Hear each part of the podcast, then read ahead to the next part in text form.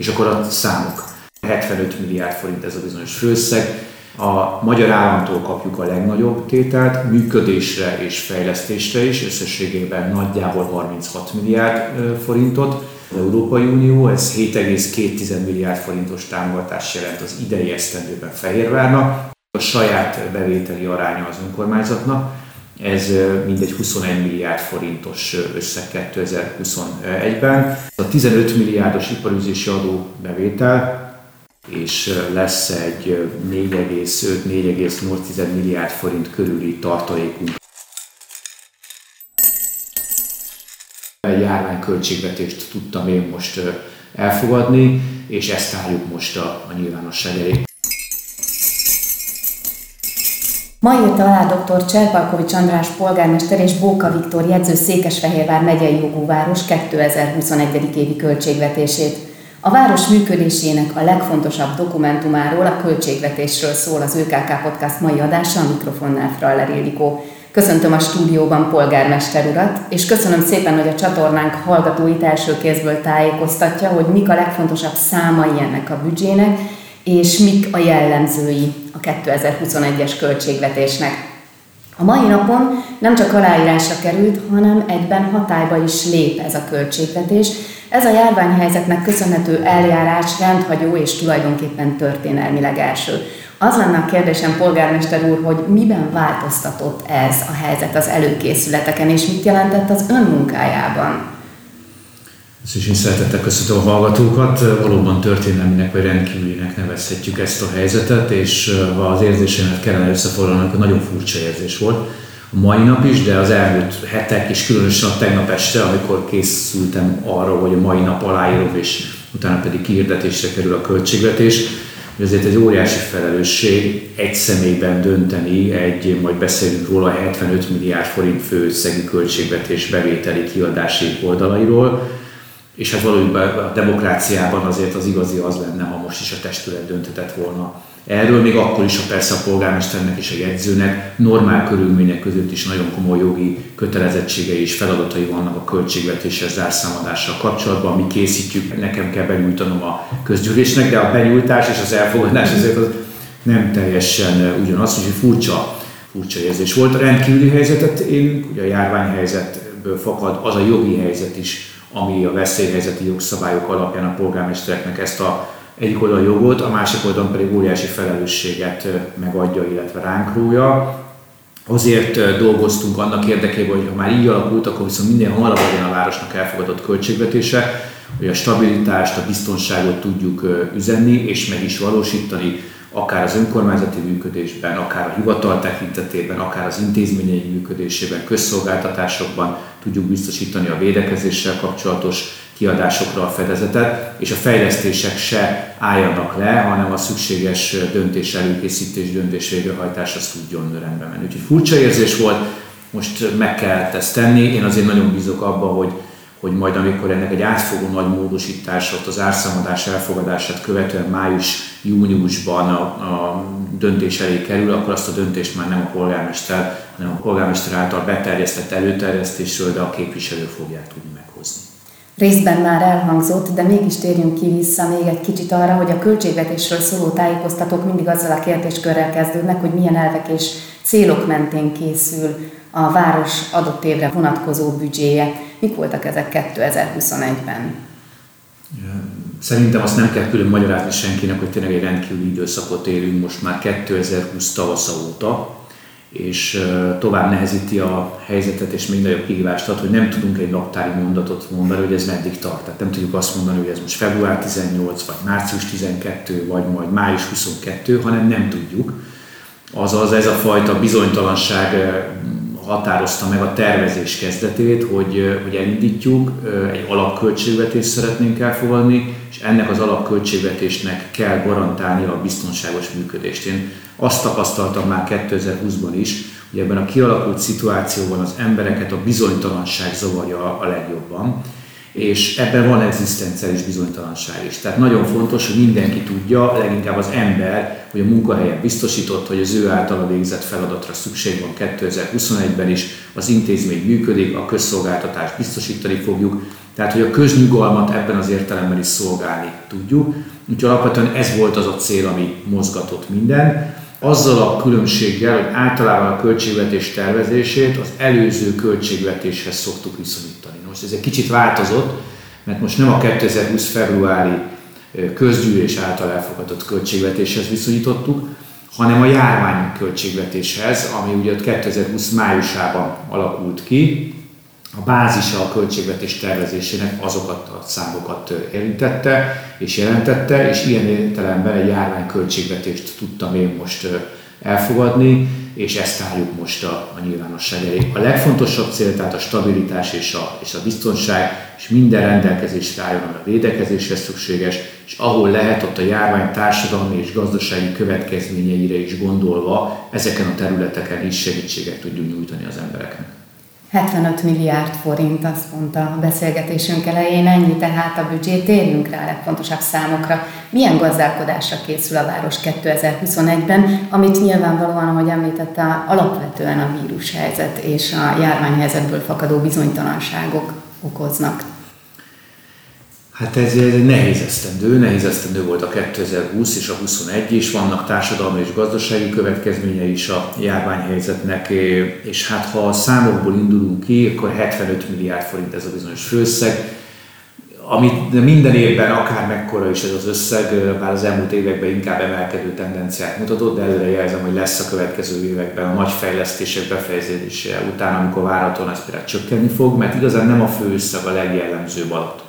Talán ennél két nagyobb tétel fontosabb. Az egyik a saját bevételi aránya az önkormányzatnak. Ez mindegy 21 milliárd forintos összeg 2021-ben. Erről nyilván fogunk még beszélni, iparüzési adó, építményadó, egyéb jellegű saját bevételek. A másik pedig, hogy milyen forrásokból táplálkozik ez a költségvetés, magyarul kitől mennyit kapunk, mi az, ami saját terület ebben a tekintetben, és talán az is nagyon fontos, hogy milyen területeken költünk pénzt. A magyar államtól kapjuk a legnagyobb tételt, működésre és fejlesztésre is, összességében nagyjából 36 milliárd forintot. Ebből egyébként 8 milliárd forint körül összeg az a működési hozzájárulás. Mit kell ezen érteni? Kapunk óvodához, bölcsödéhez, színházhoz, egészségügyi, szociális ellátórendszerhez, az államtól is forrásokat. Az önmagában nem lenne elég, hogy ez az intézményrendszer működjön de az önkormányzat és az állami források együtt ezt viszont biztosítják. A másik nagy támogató az Európai Unió, ez 7,2 milliárd forintos támogatást jelent az idei esztendőben Fehérvárnak. Ez gyakorlatilag teljes egészében fejlesztésekhez kapcsolódó kiadásokra megy ez, a, ez az összeg, tehát az Unió nyilvánvalóan működésre nem ad forrásokat, és ahogy mondtam, a harmadik nagy tétel az pedig a saját erő, de itt lehetne egy negyedik, és talán itt érdemes ezt elmondani, a negyedik lehetne finanszírozásban a hitel, amihez most már hosszú évek óta nem kell nyúlnunk, és ez így lesz 2021-ben is reményeink szerint. Működési hitelt különösen nem szeretnénk fölvenni. Az elképzelhető egy-egy pillanatban már ilyenre se került sor, és úgy látom, hogy talán 21-ben sem fog, de az nem ördögtől való, mondjuk bizonyos fejlesztésekhez esetleg az önkormányzat egyszer hitelt vesz fel, de ilyet se tervezünk. Működésre viszont szerintem nem szabad egy önkormányzatnak hitelt fölvenni, mert ott gyakorlatilag az utódainak a lehetőségeit éljük föl előre, ami hát morálisan szerintem nem igazán felvállalható de hitel nem lesz, tehát ez a 75 milliárd forint, ez rendelkezésre áll államtól, Európai Uniótól, illetve saját önkormányzati forrásként. A stabilitásról szóltak polgármester úr utóbbi mondatai. Az előző években minden egyes összbevétel száma kapcsán elhangzott, hogy annak jelentős hányadát tette ki az iparőzési adó, ami nyilván a fejlődést, a beruházásokat garantálja, azoknak a feltétele. Már májusban is azt szerepelt a tájékoztatókban, hogy jelentős bevételcsökkenésre kell számítani, és ez így is alakult. Hogyan alakítja akkor most az iparűzési adó a 2021-es év költségvetését? Alapvető kérdés, a következő számokból is majd világosan látszani fog, hogy a jelenlegi önkormányzati finanszírozási rendszerben nekünk a legfontosabb bevételi lábunk az az iparüzési adó. Ez egy nélkülözhetetlen bevétele az önkormányzatnak, nem csak a fejlesztések tekintetében, hanem a működés vonatkozásában is, mert ebből tartjuk fönn a bölcsödét, az óvodát, még egyszer az előbb említett állami támogatáson túl, ez fedezi, ezt, ebből tudjuk az alapellátást biztosítani, ebből van színházunk, ebből csinálunk fejlesztéseket, de ebből támogatjuk mondjuk a kórházat, ebből adunk a civil szervezeteknek, adunk sportra, vagy éppen kulturális szervezeteknek. Tehát az életnek minden egyes területét azt az iparüzési adóból is finanszírozunk, közösségi közlekedés például a különböző juttatások, az előbb említettek közül mondjuk a kafetéria juttatás, vagy az 5000 forintos idősűeknek nyújtott támogatás, vagy a születési támogatás 20-ról 50 ezer forintra emelése mind-mind iparüzési adóhoz kapcsolódik. Én ezért hangsúlyozom mindenhol az országban, ahol erről megkérdeznek, sajtóban vagy közéleti fórumokon, hogy elképzelhetetlen iparüzési adó nélkül majd nagyváros működése és fejlesztése, és annyit tegyek hozzá, hogy én nem is tartom ezt egy rossz adónak, de ez egy másik műsor élne meg, hogy ezt most miért mondom, és valószínűleg milyen gazdasági szereplővel már vitatkoznék e tekintetben, de nem a vita miatt szeretnék most erre kitérni, tényleg azért, mert érzékeltetni szerettem volna, hogy nincs a városnak olyan területe, amihez ne lenne az iparüzési adónak köze. És akkor a számok. 20 milliárd forintot majdnem elérte a 2019-es bevétel, iparüzési adóból összehasonlítva, ez 2010-ben 9,5 milliárd forint volt. 2019-ben megközelítette a 20 milliárd forintot. Ennyi volt a gazdasági növekedés, mert hogy adóemelés az iparüzési adó tekintetében nem történt ebben a 10 évben, tehát megduplázódott a város gazdasági teljesítménye, ezáltal az önkormányzat bevétele is.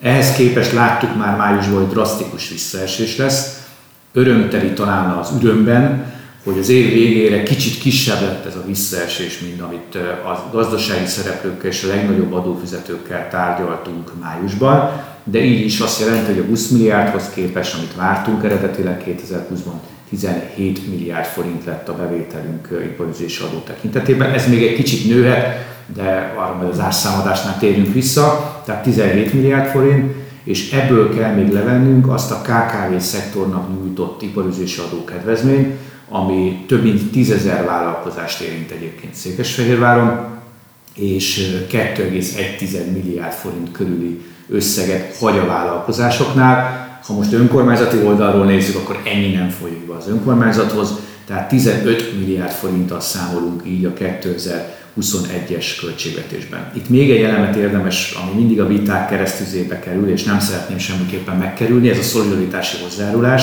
kérdés, ami 5,7 milliárd forint 2021-ben, ami egy emelkedés a 2020-hoz képest, de ennek van egy másik lába, hogy eddig voltak olyan szolgáltatások, mondjuk hivatal működése, vagy közterületeink rendbe tétele, amihez a gazdag önkormányzatoknak, vagy a magas adóerőképességgel rendelkező erősiparú önkormányzatoknak, mint amilyen Fehérvár, ahol az állam hosszú évek óta nem adta össze. Tehát megállapította ezeket a tételeket, de nem adott hozzá támogatást.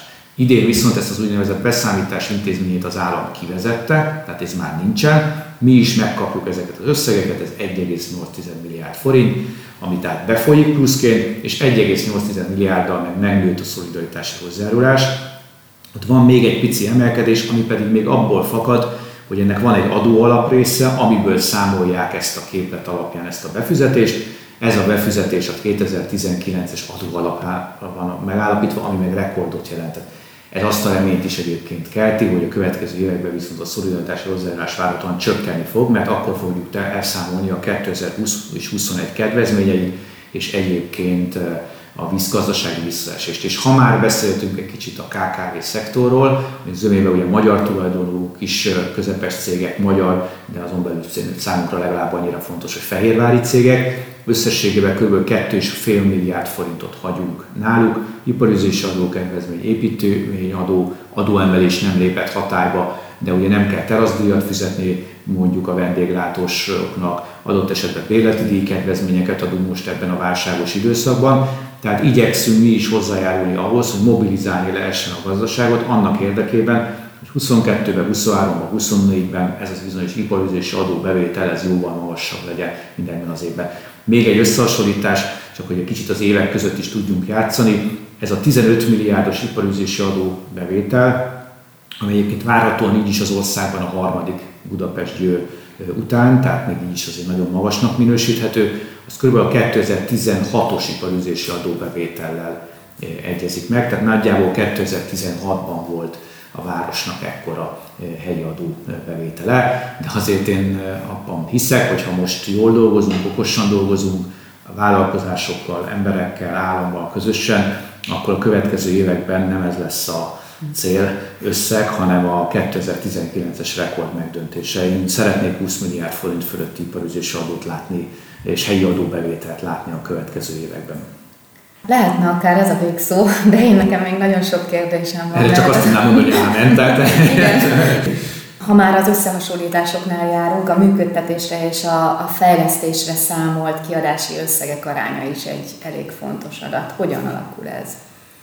30 milliárd forint körül költünk működésre, kicsivel több mint 40 milliárd forintot fejlesztésre, és lesz egy 4,5-4,8 milliárd forint körüli tartalékunk összességében a költségvetésben, mindegyikről néhány gondolat külön. Működés, ezt a legkönnyebb elképzelni, gyakorlatilag mindent bele kell érteni, ami a város intézményrendszerét jelenti, szociális területen, oktatási, egészségi, kulturális területen, ide tartoznak a kötelező feladatok, mint mondjuk egészségügyben az alapellátás, itt tartoznak az önként vállalt feladatok, mint például a Szent György Kórháznak adunk támogatást, vagy adunk az 5000 forintos támogatást, mindegy 20 ezer fehérvári idősebb polgártársunknak, vagy adjuk a születési támogatást. Ez gyakorlatilag a önként vállalt feladatrendszer, és ide tartoznak azok a juttatások, amit a, annak a több mint 1600 munkavállalónak adunk, aki a város intézmény rendszerében dolgozik,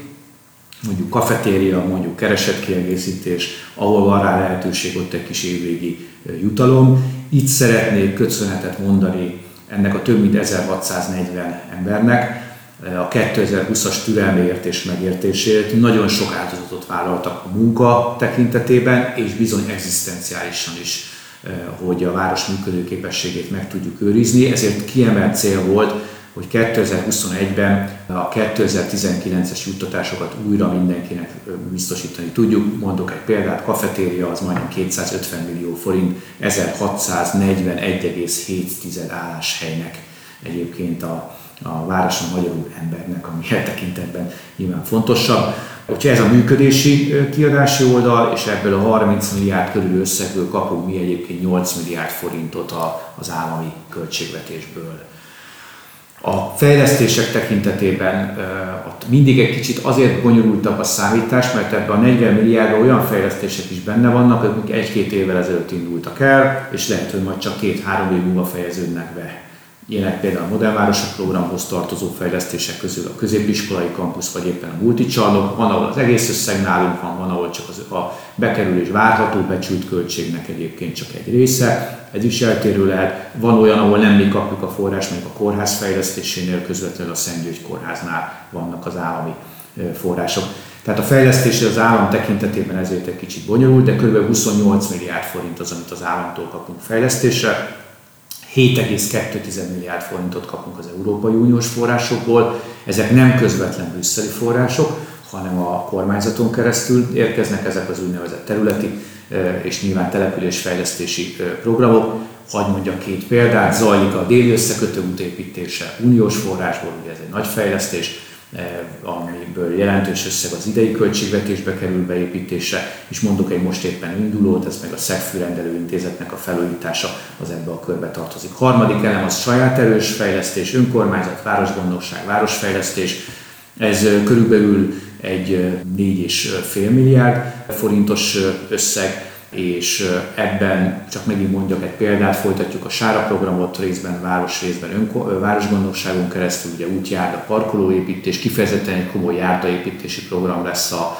és felújítási program egyébként a városgondosságnál, de mondjuk a Prohászka és Kisbudai útnak a közművesítése és a az útburkolata az elindul idén, úgyhogy 2021-22-ben az teljesen megújul, és egyébként mindegyik elemnél számos példát lehetne. Már zajló fejlesztés múzeum, most induló kőtár, szociális intézményeknél, óvodáknál egyaránt lesznek felújítási munkák is. Kisebb összegtől a kifejezetten nagy fejlesztésig mindent be lehet ebbe érteni. És ha már beszéltünk működésről, ha már beszéltünk fejlesztésről, akkor néhány szó a tartalékokról, ez egy nagyon jelentős tétel, van benne intézményi céltartalék, van benne általános tartalék, Az általános tartalék az, amit évközben váratlan kisebb eseményeknél hozzá tudunk nyúlni, és viszonylag egyszerű róla pénzt költeni. Van egy szintén egyébként 250 millió forintos fedezetigényű, tehát keretösszegű ablak, ez a védekezésnek, tehát a Covid elleni védekezésnek a tartaléka, tehát úgy számolunk, hogy körülbelül 250 millió forint kell, és elégséges is lesz arra, hogy minden szükséges védőfelszerelés, adott esetben tesztelési lehetőség, az oltási programban lesz valami feladatunk, akkor ahhoz kapcsolódóan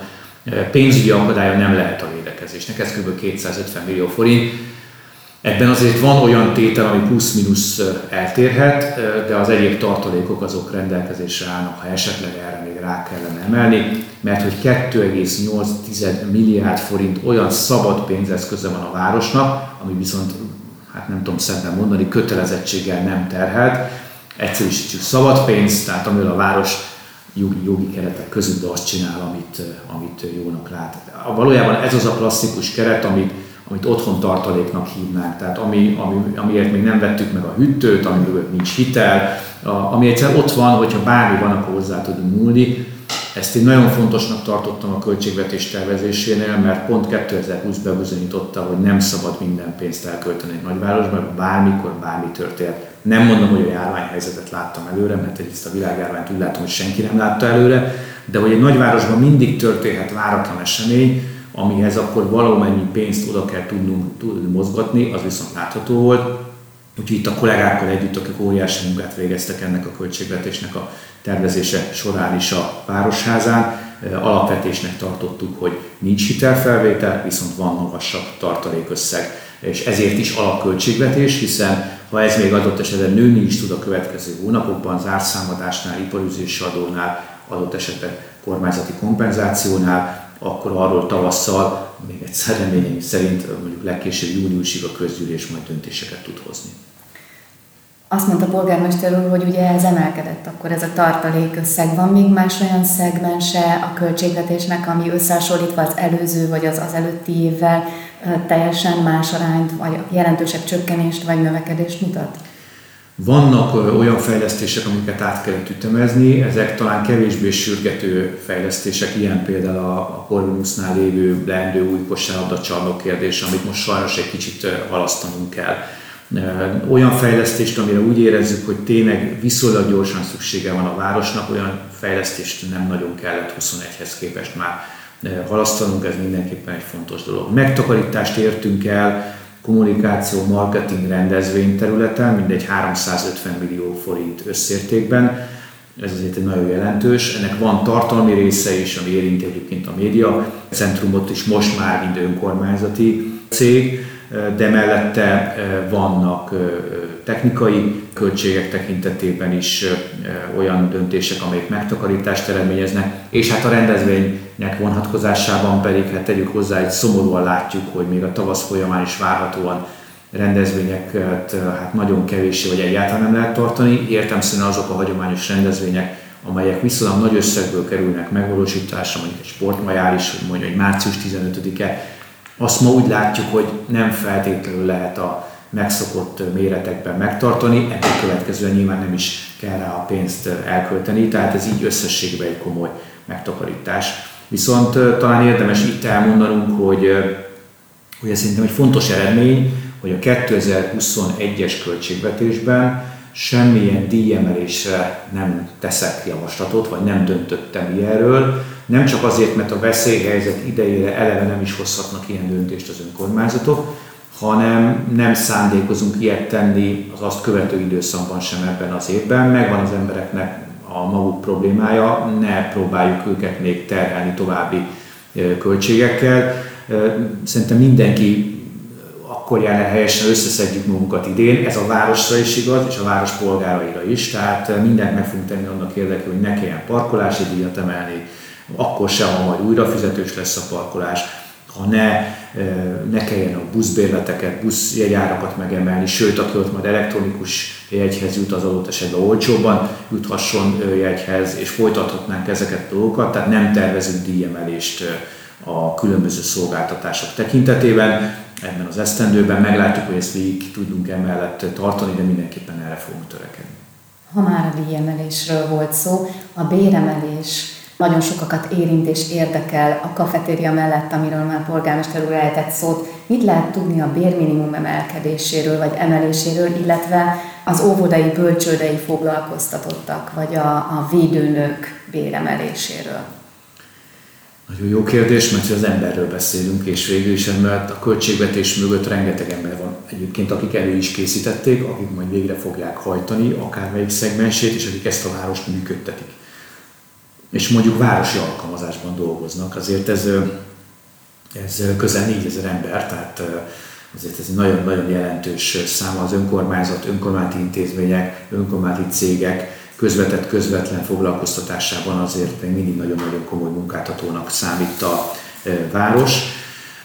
Vannak olyan tételek, amiről még nem tudtunk dönteni, a bérminimum és egyáltalán a minimálbérrel kapcsolatos döntéseket nem tudtuk meghozni. Ennek nagyon egyszerű az oka, hogy még országosan sincs megállapodás a különböző oldalak között, ugye munkáltatói, munkavállalói oldal. Egy tartalékot képeztünk a költségvetésbe, az előző évek emelésének arányában rendelkezésre áll forrás, mert meglátjuk, hogy ez elég lesz, sok lesz vagy kevés lesz, de ezt a döntést később tudjuk meghozni. Amit meg tudtunk hozni, hogy az összes olyan keresett kiegészítést. Ez zömében a kulturális területen jelentkezik az ottani intézményeknél dolgozóknál, amit az előző években még 20-ban is tudtunk adni, azt biztosítani fogjuk 2021-ben is. És vannak jogszabály által előírt béremelések, 2020-ban 60 millió forintos béremelés volt a Vörös Marti Színházban, ez teljes egészében egyébként az állami költségvetés biztosította az önkormányzaton keresztül, ez nyilván megtörtént, ezt nyilván visszük magunk előtt. A kultúrában van egy, egy 6%-os tervezett, keresett kiegészítéssel egybekötött valamilyen jellegű jogcímű bérfejlesztés. Ennek a Kicsivel több, mint a felét már decemberben megkaptuk az államtól, tehát ezt nyilván majd a döntések most fogják követni. Vannak olyan juttatási elemek, amik egy-egy intézménytípushoz kapcsolódnak. Ilyen volt mondjuk a szociális szektorban 2020-ban, hogy adtunk rendkívüli jutalmat. Gyakorlatilag az egész önkormányzati intézményi struktúrát, hivatal beleértve jutalmat, azt egyedül a szociális dolgozóink kaptak deklarált módon nyilván itt a bentlakásos intézmények szakápolóira, dolgozóira gondolok, nem hiszem, hogy bárkiben kétség merülne fel ezzel a döntéssel, hogy ennek a jogosságával kapcsolatban. Nyilván gondolkodunk majd azon, hogy az év közben esetleg még egy elemet e tekintetben szintén már az idei költségvetésbe beépítenénk. Tehát itt még bizony van néhány nyitott kérdés, részben állami döntésekre, részben jogszabályokra, részben állami finanszírozásra is várunk, de ez mindig így szokott lenni, és aztán egyszer csak az év közben majd utol fogjuk magunkat, magunkat érni. Azt mondta a polgármester úr, hogy ez egy járványköltségvetés és alapköltségvetés. Mit gondol, hogy milyen irányú, milyen típusú költségvetés változtatás várható tavasszal az árszámadást követően? Aki ismer, az tudja, hogy alapvetően egy optimista természetű ember vagyok, tehát szerintem így érdemes nézni a világot, tehát nem azt kell mondani, hogy félig üres a pohár, hanem hogy félig tele van. Igen, ez most egy nehéz költségvetési helyzet, jelentős bevételkiesést kell megoldanunk, de ha mindig ezt nézegetjük, akkor az csak frusztrálja az embert, meg az embereket.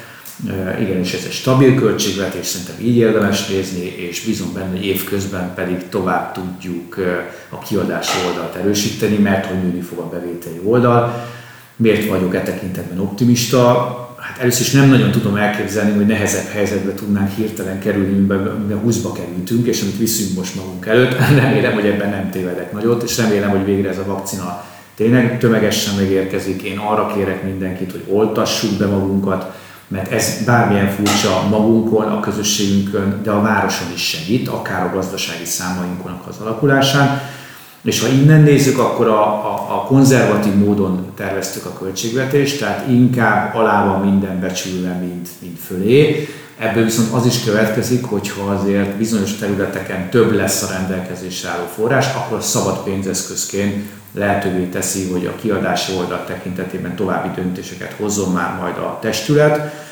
Az árszámadásnál eleve mindig két fontos adatot megismerünk, maradvány az előző évről, illetve az iparüzési adó végleges része az előző évhez képest, hiszen itt akár visszafizetési kötelezettségeink is keletkezhetnek, tehát a 17 milliárd tavalyi az még nőhet, én azért úgy látom. Az idei talán a 15-höz képest nőhet egy kicsit, és hát azért az állammal tárgyalunk egyfajta kompenzációról, bízom benne, hogy talán ilyen is fog érkezni. Szeretném aláhúzni, hogy hangsúlyozni, hogy én abban hiszek, és abban reménykedek, hogy ez mind a 23 megyei várost fogja érinteni pártállástól és párthovatartozástól függetlenül. E tekintetben a 23 polgármester találkozott az elmúlt napokban egymással, mind működési, mind fejlesztési oldalon letesszük a kormány elé a javaslatainkat, és bízom benne, hogy lesz benne olyan, ami elfogadást is kap. Ilyen volt egyébként 2020-ban is, tehát ezt mondom, hogy talán bizakodhatunk. És ha ezeket így összenézzük, összevetjük, akkor talán már 2021-ben is lehet nagyobb bevételünk, és 22, 23, 24-ben pedig bízom benne, hogy csökken a szolidaritásra hozzájárulás, nő az iparüzési adó, esetleg már kevesebb kedvezményt kell adni, esetleg a gépjárműadó egy részét vissza tudjuk kapni. Tehát én optimista vagyok a következő évek tekintetében, de azt aláhúznám, hogy mindennek az alapja az erős helyi gazdaság. Tehát ha a gazdaság nő, akkor a város is erősödni fog, és növekedni és fejlődni. Ha a gazdaság tartósan hanyatlana, akkor az bizony sajnos fejlesztésben és működésben is éreztetni a városban a hatását. Ezért kell minden erőt arra megtetni, hogy a, az egészség megőrzése, az élet megőrzése mellett igenis a társadalmi gazdasági hatásaival is foglalkozunk ennek a, ennek a hát nem szeretett vírusnak. Akkor viselkedhetünk mi is, lakosok egyes szám első szemében felelősen azért, hogy ez a helyzet és a gazdasági helyzet jobban. Ez pontosan én sem tudtam volna szebben megfogalmazni, de ha már ez így előkerült, akkor viszont szeretném megköszönni az elmúlt hetekben közösségi média felületeken más módon rengeteg észrevételt, javaslatot, ötletet, kérdést kaptam, akár a költségvetéssel kapcsolatban, és arra biztatnék mindenkit, hogy akár most itt a beszélgetésig nyomán kérdése keletkezett, akkor nyugodtan küldje el, és válaszolni fogunk. Köszönöm szépen a beszélgetést dr. Cserpalkovics András polgármesternek, aki az ÖKK podcast stúdiójába azért jött el, mert ma hatályba lép Székesfehérvár 2021. évi költségvetése. A mikrofon mögött Fraller Ildikót hallották.